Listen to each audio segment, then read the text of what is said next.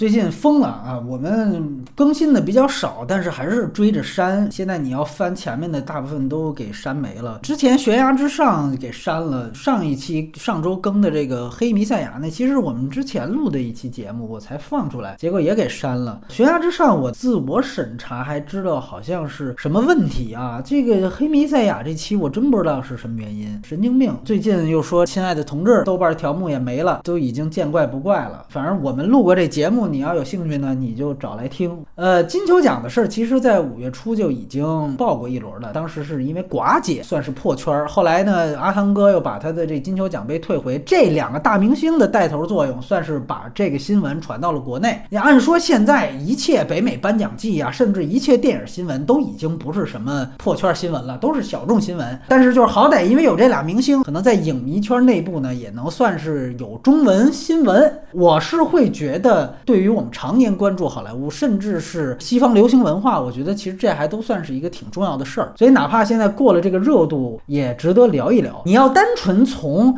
传回到国内的这个原因来看啊，就一个就是说寡姐说呢，金球奖的这个所谓评审机构，他们叫好莱坞外国记者协会组织的一些记者提问啊，有很多油腻问题，他的形容是说几乎到了性骚扰的边缘，他就号召要抵制一下。另外一个理由呢，就是说刚才提到的好莱坞外国记者协会啊，就是金球奖的这个评审机构，它其实只有八十七个评委，而且里边没有一个是黑人。所以如果你要单纯从国内媒体传金球奖被禁原因的话，一顺拐的就觉得哎呀，你看好莱坞这又政治正确过头了，这上纲上线就开始就给封杀了。当然因为大家会说寡姐提到的有记者问他是不是穿了内衣，这个你要单纯脱离开某种语境看是确实非常的油腻，按他说就是近乎到性骚扰的边缘。但是呢，哪个记者问的，咱们说就起诉那个记者，或者你就起诉那个记者他所在的这个报纸媒体，有必要是不是说非得把整个金球奖都给干停喽？这个呢，国内影迷哈觉得他矫枉过正的一个原因。另外呢，就是黑人那边说一个黑人都没有，那就不能评电影吗？啊，我一想到就是反正反派影评这么多期嘉宾里边也一个黑人都没有啊，那么我们是不是就不行？呃，那可能是啊，在美国那个语境，他可能就是。这是开玩笑了，我会觉得这里面有一个信息落差，就是如果你单纯从破圈的这两个原因来看呢，这有点小题大做。包括呢，还有人可能好奇说，为什么阿汤哥怎么就他特主动的把这个他的金球奖给退回去？说那么多拿金球奖的，我看除了他，还有就是马克·鲁法洛、绿巨人，他也说我也不会以这个奖为傲，但是也没听说他把这奖退回去。而且鲁法洛是刚拿的奖，这阿汤哥这退的有点远。有人说怎么他这么积极？我觉得因为他这儿还爆出一个黑料，就是说也不算黑料，阿汤哥在拿甜心先生的金球奖影帝之前，他当时给每一个金球奖的评委手写过一些这个圣诞贺卡，不算是什么大礼，就算是说明星自己亲自制作亲自手写的，哎，这么一些圣诞贺卡，你说这个要按国内算，这也不是什么大事儿，是吧？你当然会说这是一种公关和讨好行为，你会感觉阿汤哥这原来八面玲珑，最多上升到这儿，是不是说就代表阿汤哥那仨奖是买来的？这个没有进一步的证据啊，因为我也搜了一轮，查到他的黑料就到写圣诞贺卡这儿。完了，你像沙朗斯通原来是拿过一次金球奖的提名，他是给过这个蔻驰的这个金表，每人送了一块。当然沙朗斯通那是拿的提名啊，他当时是一九九九年，他凭借《第六感女神》，这个是可以查的。而且因为《第六感女神》那个片子，他整个当年的颁奖季啊，其他前哨战或者奥斯卡一个提名都没有，就只有这一个奖项入围了，而且就入围了斯通这个影后，所以大家就自然会说那肯定就是金表给换的。大家可能现在还有印象呢，当年朱莉和德普演的一个翻拍片叫做《致命伴侣》啊，那个片子它片方是索尼，当时是招待了整个金球奖的评审啊，去这个赌城拉斯维加斯奢华免费旅游，包括朱莉本人呢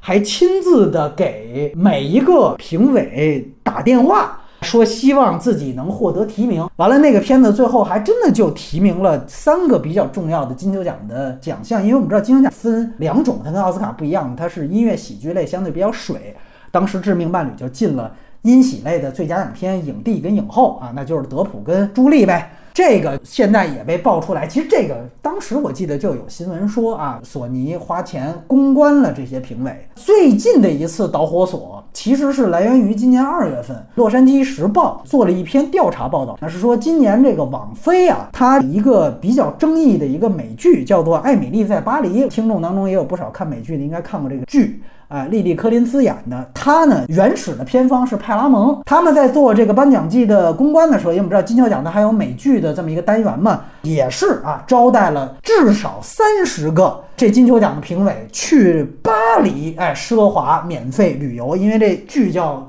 在巴黎嘛。最后也是就提名了金球奖这个音喜类的剧集和这个影后。这个事儿被揭露出来之后呢，上周网飞也是宣布和这个金球奖终止一切合作，说白了就是以后就不再报名金球奖了。然后有实锤性骚扰的是一位男星，原来那个九九版的木乃伊的男主演布兰登·费舍，他二零零三年的金球奖的提名者晚宴还是午宴的时候，他说他当时是被这个金球奖的一个重要的评委菲利普·伯克性骚扰了，摸这个两腿之间吧。当时其实布兰登·费舍尔就公开这个事儿了，要求金球奖的这个伯克，男的啊，老白男，我要求他道歉。因为好多人也知道，就是好莱坞他也有一挂，你说老白男，但他不是直男。一部分就是是布莱恩辛格那样的，对吧？布莱恩辛格我们知道他的丑闻，包括凯文史维西丑闻，都是作为一个男性他性侵另外一个男性。当时人家布莱恩费舍尔就说他遭遇了这么一事情。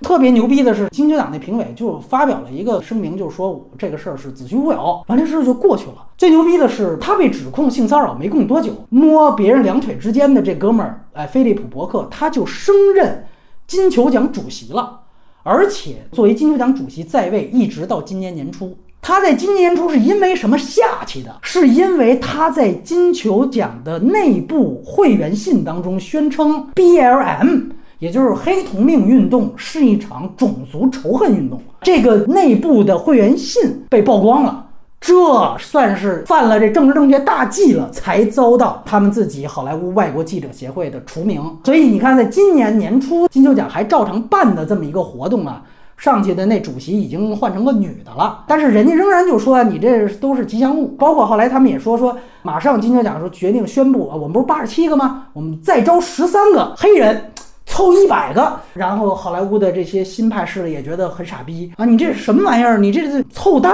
的吗？八十七个完了就再选十三个凑一百个，这什么思路？这有有什么强迫症吗？是的，哪儿拎的，对吧？你这外国记者协会，你说你说我是按照每个国家选一个也行是吧？那你得二百多个吧，得加十三个，确实反正就被大家臭骂，敷衍了事吧。所以现在他革命的呼声就是说，你这八十七个都得滚蛋，恨不得就是好莱坞外国记者协会你就吊销吧，我们直接换一个奖来去承办啊。现在我看到有美国一些呼声是想把那个有色裔的什么奖啊，把那个想把它包装成为一个业内的茶话会的这么一个晚宴，就说白了不就是把明星叫过去在希尔顿弄那么一场，完了之后请俩脱口秀演员上去一蛋逼，具体是金球还是什么国家评论协会奖还是什么影评人协会奖，这无所谓，对不对？所以呢他们就准备另扶幼主，哎，现在新牌势力就是说准备另扶幼主，金球奖是用完即弃。你要听这些黑料你会发现确实这里头水很深啊，水深，尤其是说他这次包括把这八二年呢，当时以色列一个富豪也是招待金球奖评委去赌城拉斯维加斯去免费旅游，那个是最夸张的啊！以色列富翁就是为了捧他媳妇儿，叫皮亚扎多拉，那根本就是美国景甜，争获得一个金球奖最佳新人奖，现在这个奖项都没了。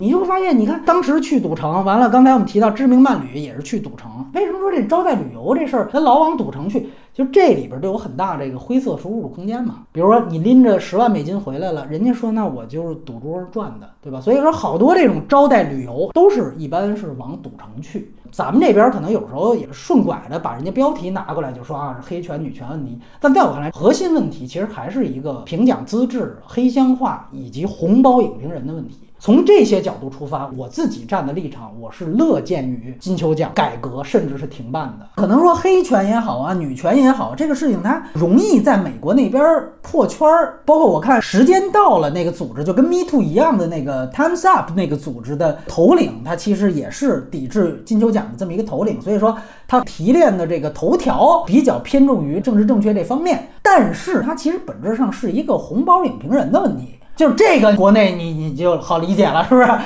因为金球奖的这个所谓好莱坞外国记者协会啊，它不像奥斯卡一共现在是大几千人，它这只有八十七个人，所以说它其实并不构成说好莱坞主流精英的这么一个投票趋势，它这个代表性是远远不够的。有人说那欧洲三大那才几个人，他这八十七个人不是还是挺多的吗？但是欧洲三大的每一届不同的那个评审团，它是公开亮相的，开幕式和最后的颁奖礼前后两场都是要进行记者招待会，去解释评奖的标准以及最后为什么给奖，它其实都是有一个公开、公平、公正的这么一个透明机制。而且最重要的是，欧洲三大虽然是小评审团精英制，但是评审团每年都换呀。金球奖这八十七个人可不一样。首先他们卧底发现呢，好多人都是八九十岁的人啊，甚至说查到其中有一位这个核心的组别的这么一个组长的这么一个人，他现在呢已经是半盲状态了，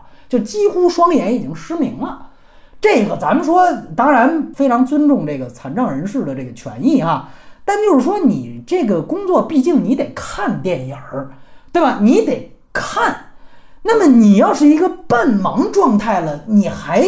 怎么看电影？那你还怎么评电影？所以就是说金球奖煞有介事的一个全美颁奖季这么大的一个奖项，如果是在一个核心团队都是一群八九十岁的还有半盲症状的，公信力确实就无从谈起啊，对不对？而且呢招待三十个评委去什么巴黎，这不算回事。如果你是奥斯卡，现在是七八千人，招待三十个，这个对于投票结果很难产生什么绝对影响，当然也不行啊。但就是说呢，你这一共就八十七个，你一下招待三十个人去，而且安米丽在巴黎又是剧集，你又不清楚他这八十七个人里边是不是可能专门负责剧集的，也就这三十个。他们这个内部组织极为不透明，而且腐化非常黑箱。另外一个，他们这个好莱坞外国记者协会，你听特别怪，好莱坞还外国，这啥意思呢？就他这个金球奖啊，本意是代表全世界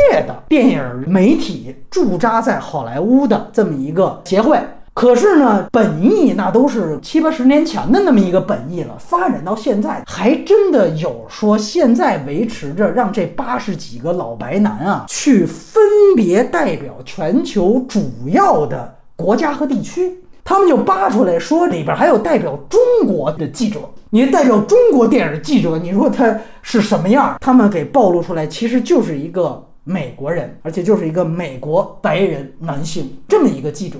你说这样一个记者在他们这个叫好莱坞外国记者协会里边代表中国，我觉得如果这条新闻也传到国内的话，我相信好多底下骂上政治正确的呀，这个就可能觉得这确实太辱华了，你这这谁呀，他就代表中国。哎，这只是冰山一角，但整个八十多个说代表外国人的这么个记者的圈子，全部都是已经本地加州白男化。你可以看到整个这个机构，红包影评人、问题油腻、半盲的这种评委出现，确实是一个问题非常非常大的机构。只是说，有的时候我们也会问说，那你们早干嘛去了？哎，对。这个问题我觉得是应该问的，就你们早干嘛去了。所以你看还是回到寡姐当时炮轰金球奖说的那个话，她把金球奖是扣的是叫维恩斯坦遗毒，你看这个帽子她扣的就有时效性了。就是原来呢好莱坞它还是在一个既得利益者的这么一个固定的权力结构体系之下，确实是随着像时间到了呀这样的运动，最后更迭更迭更迭到金球奖这儿了。那为什么说金球奖比什么 Me Too 啊，包括凯文史贝西那些事情发展晚了几年呢？一个很有意思的现象就是川普近十年在好莱坞最轰动的一个这个演讲，其实就是梅丽尔·斯特利普在一七年特朗普就任前后吧，发表了一个非常有名的怼川普的这么一个宣言。当时我记得我们还做过马后炮。你会发现在那个时期，金球奖它其实还承担着就是好莱坞整个这个民主党阵营对抗大魔头啊，他们看起来的大魔头的这么一个桥头堡。那个时候还有一个松散的统一战线，哎，你可以这样理解。而且我还记得就是那届金球奖，当时老白他上来之后还调侃了一句，就是说金球奖叫好莱坞外国记者协会啊，这梗我之前也说过，就是说这三个词在川普那儿都是敏感词。哎，所以你看他这个调侃和梅尼当时在金球奖，因为那个其实是一个合谋关系了，金球奖先给了梅姨一个终身成就奖，这个奖它不是最后才公布的那种，当时哎来了这么一篇非常轰动的演讲去讨伐川普。那么现在到这个川普已经成功的被干下去了，原来的这么一个浪潮过去之后，自然而然的好莱坞左派阵营的所谓统一战线也就没有什么太大的实际功效了。在这个情况之下，我们就开始要清算一些原来的这个遗毒问题，所以它本质上还是啊，不说是政治运动，它其实确实是一个行业洗牌的后置，也是因为不太需要它这样一个桥头堡了。刚才我提到的像什么送金表啊，像去这个赌场啊，这些其实之前早就都曝光过，早就曝光过，但是就是没人动得了他们。我觉得还是那个原因，就是因为它还是有既得利益者。你看最近别说维恩斯坦了，梅姨，你看是不是这几年也就销声匿迹了？因为我们都知道他那个铁娘子靠这个哈维·维恩斯坦公关，所以他其实也被视为是好莱坞旧有势力，现在已经被干下去了。呃，当然他可能就是属于是华国锋那种平安着陆，不是说给你批倒批臭，反正你就差不多得边缘化了。现在像科恩嫂这批新的上来，这个是一个权力交接。完了，在这个情况下，德普啊，这不也下去吗？知名伴侣，对吧？这就开始清查原来的这种事儿。所以你看，现在站出来都是漫威这批新的好莱坞的影星，寡姐呀、马克·鲁法洛啊，这新的这一批。从这个角度再说一遍，这个阿汤哥为什么他这么着急忙慌的就退货？他真的是好莱坞的一个不倒翁。这个标签我觉得现在贴他身上非常合适，甭管是说咱们说商业号召力啊、金牌 I P 这方面，还是说在政治正确上面，他确实可以做到勤能补拙的方法，万事他最积极最表态，以这样的方式去弥补他的一些原来的污点。什么即刻卡这些都不算事，他最主要的是山达基教那纪录片，说他是选妃邪教教主嘛，你大师看过吧，邪教教主完了在里头选妃，包括尼可基德曼中间好像也是有这种近乎于家暴的这种传闻，哎，咱就用寡姐这个词儿，近乎于哎，但是他那选妃那是真的是有爆出过这录音，他是确实是早就出现过这种劣迹艺人的这种事儿，但是他一直就是倒不了。包括你看防疫人家都散伙了，他就宁可爆粗口，所以你就可以解释为什么他特别主动，就是在政治上做不倒翁。这个阿汤哥这个嗅觉确实独一份儿，你也能看出他确实还是有一个巨大的能量，希望维持自己这么一个顶流的地位。你好多人，你像凯奇那种他就佛系了，我就是烂片之王，你知道吧，人家就无所谓。你就是阿汤哥这种还真的是挺强事业心的。金球奖这个问题，除了刚才我提到行业内部革新，还有一个更大的问题，其实就是整个颁奖礼。当然这两年是有疫情啊，但是长达三四个小时的这种颁奖礼，现在在全世界范围都面临着一个没人看的问题。金球奖今年的这一期它正好也是历史新低的这么一个收视率啊，当然他自己也有这种云连线的这种技术原因，那是真技术原因。但与此同时，你看后边这奥斯卡，咱们是说给禁了，但是他在美国没人禁他，他也是美国自从有电视转播以来收视率最低的一届奥斯卡。你如果听我们之前的奥斯卡十年聊寄生虫的那期，我们就说寄生虫就已经刷新了新低，结果这一届又比寄生虫再低个 百分之六十， 它已经跌破千万了，九百万人看，那金球奖就更低。所以说整个颁奖礼现在面临没人看，这也是一个非常好的契机去推动它的改革。因为这次整个的推手是 N B C， 就是给他每年砸六千万美元转播费的巨大的电视广播平台，上周才宣布说我们明年不转播金球奖了，就因为这个事儿。这其实才断了金球奖的粮草。如果说单是什么送金表这种，说记者爆一爆料，这种料在美国每天都有，很多人是你搞不倒他的。呃，所以从这个角度来说，什么能把这一个机构真正给搞到，那就真的是只能你把这事儿给断了。能跟他一比的，像足球那边搞欧超，但是他们又是有本质上的一个不同，就是说那个可能是从这个精英俱乐部的角度进行的一个利益再分配。这个呢，其实相对来说是一个新势力去对于旧有势力的挑战，但是他们中间确实有类似的情况。如果说欧超失败，而金球奖这事儿能成的一个很大的不一样的地方是在于民心。金球奖你看，人家就是在美国会利用这个，你八十七个人里边一个黑人都没有，哎，这一下嚯，这就是上纲上线了，马上这就完蛋了。对吧？寡姐说，你得问我这近乎于性骚扰，你就完蛋了。当然，在我这儿看来啊，就是它更本质的是红包领评人的问题，确实也应该改。你这半盲的这投票也不太合适。但是我们说像欧超那种，就属于除了中国大陆球迷，其他地方人家的球迷都反对这事儿，哎，那他就搞不成。这还是一个人心向背吧，得道多助，失道寡助的问题。刚才提到阿汤哥，这是算是一个政治上的不倒翁哈。还有一个我觉得最逗就是网飞，大家有没有印象？之前聊罗马的时候就曾经提到过，当时网飞为了给罗马公关，当时他做了一个将近二百美金的一个大礼包。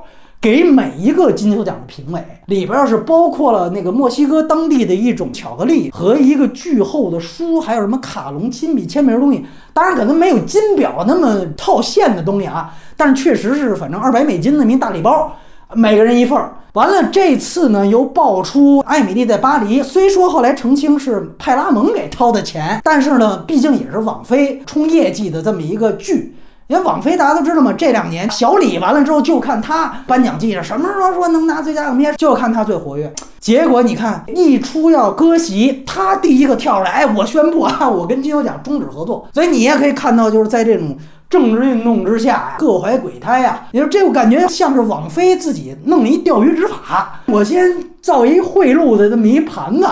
让那些二逼评委都上当，是吧？老头老太太都上当，哎，完了之后料给喂给记者，完了一下把外国记者一掀翻，我这边一割席，我又成为好莱坞新派势力的大佬。哎，你看这网飞这个骚操作挺过瘾。所以你会看到，就是一场政治运动下来啊，这有个人的阿汤哥这种，也有网飞这种千人千面。最后说到底啊，最根本最本质上的还是说，一个现在的娱乐时代，就是手机互联时代，究竟还需不需要颁奖礼的这么一个问题。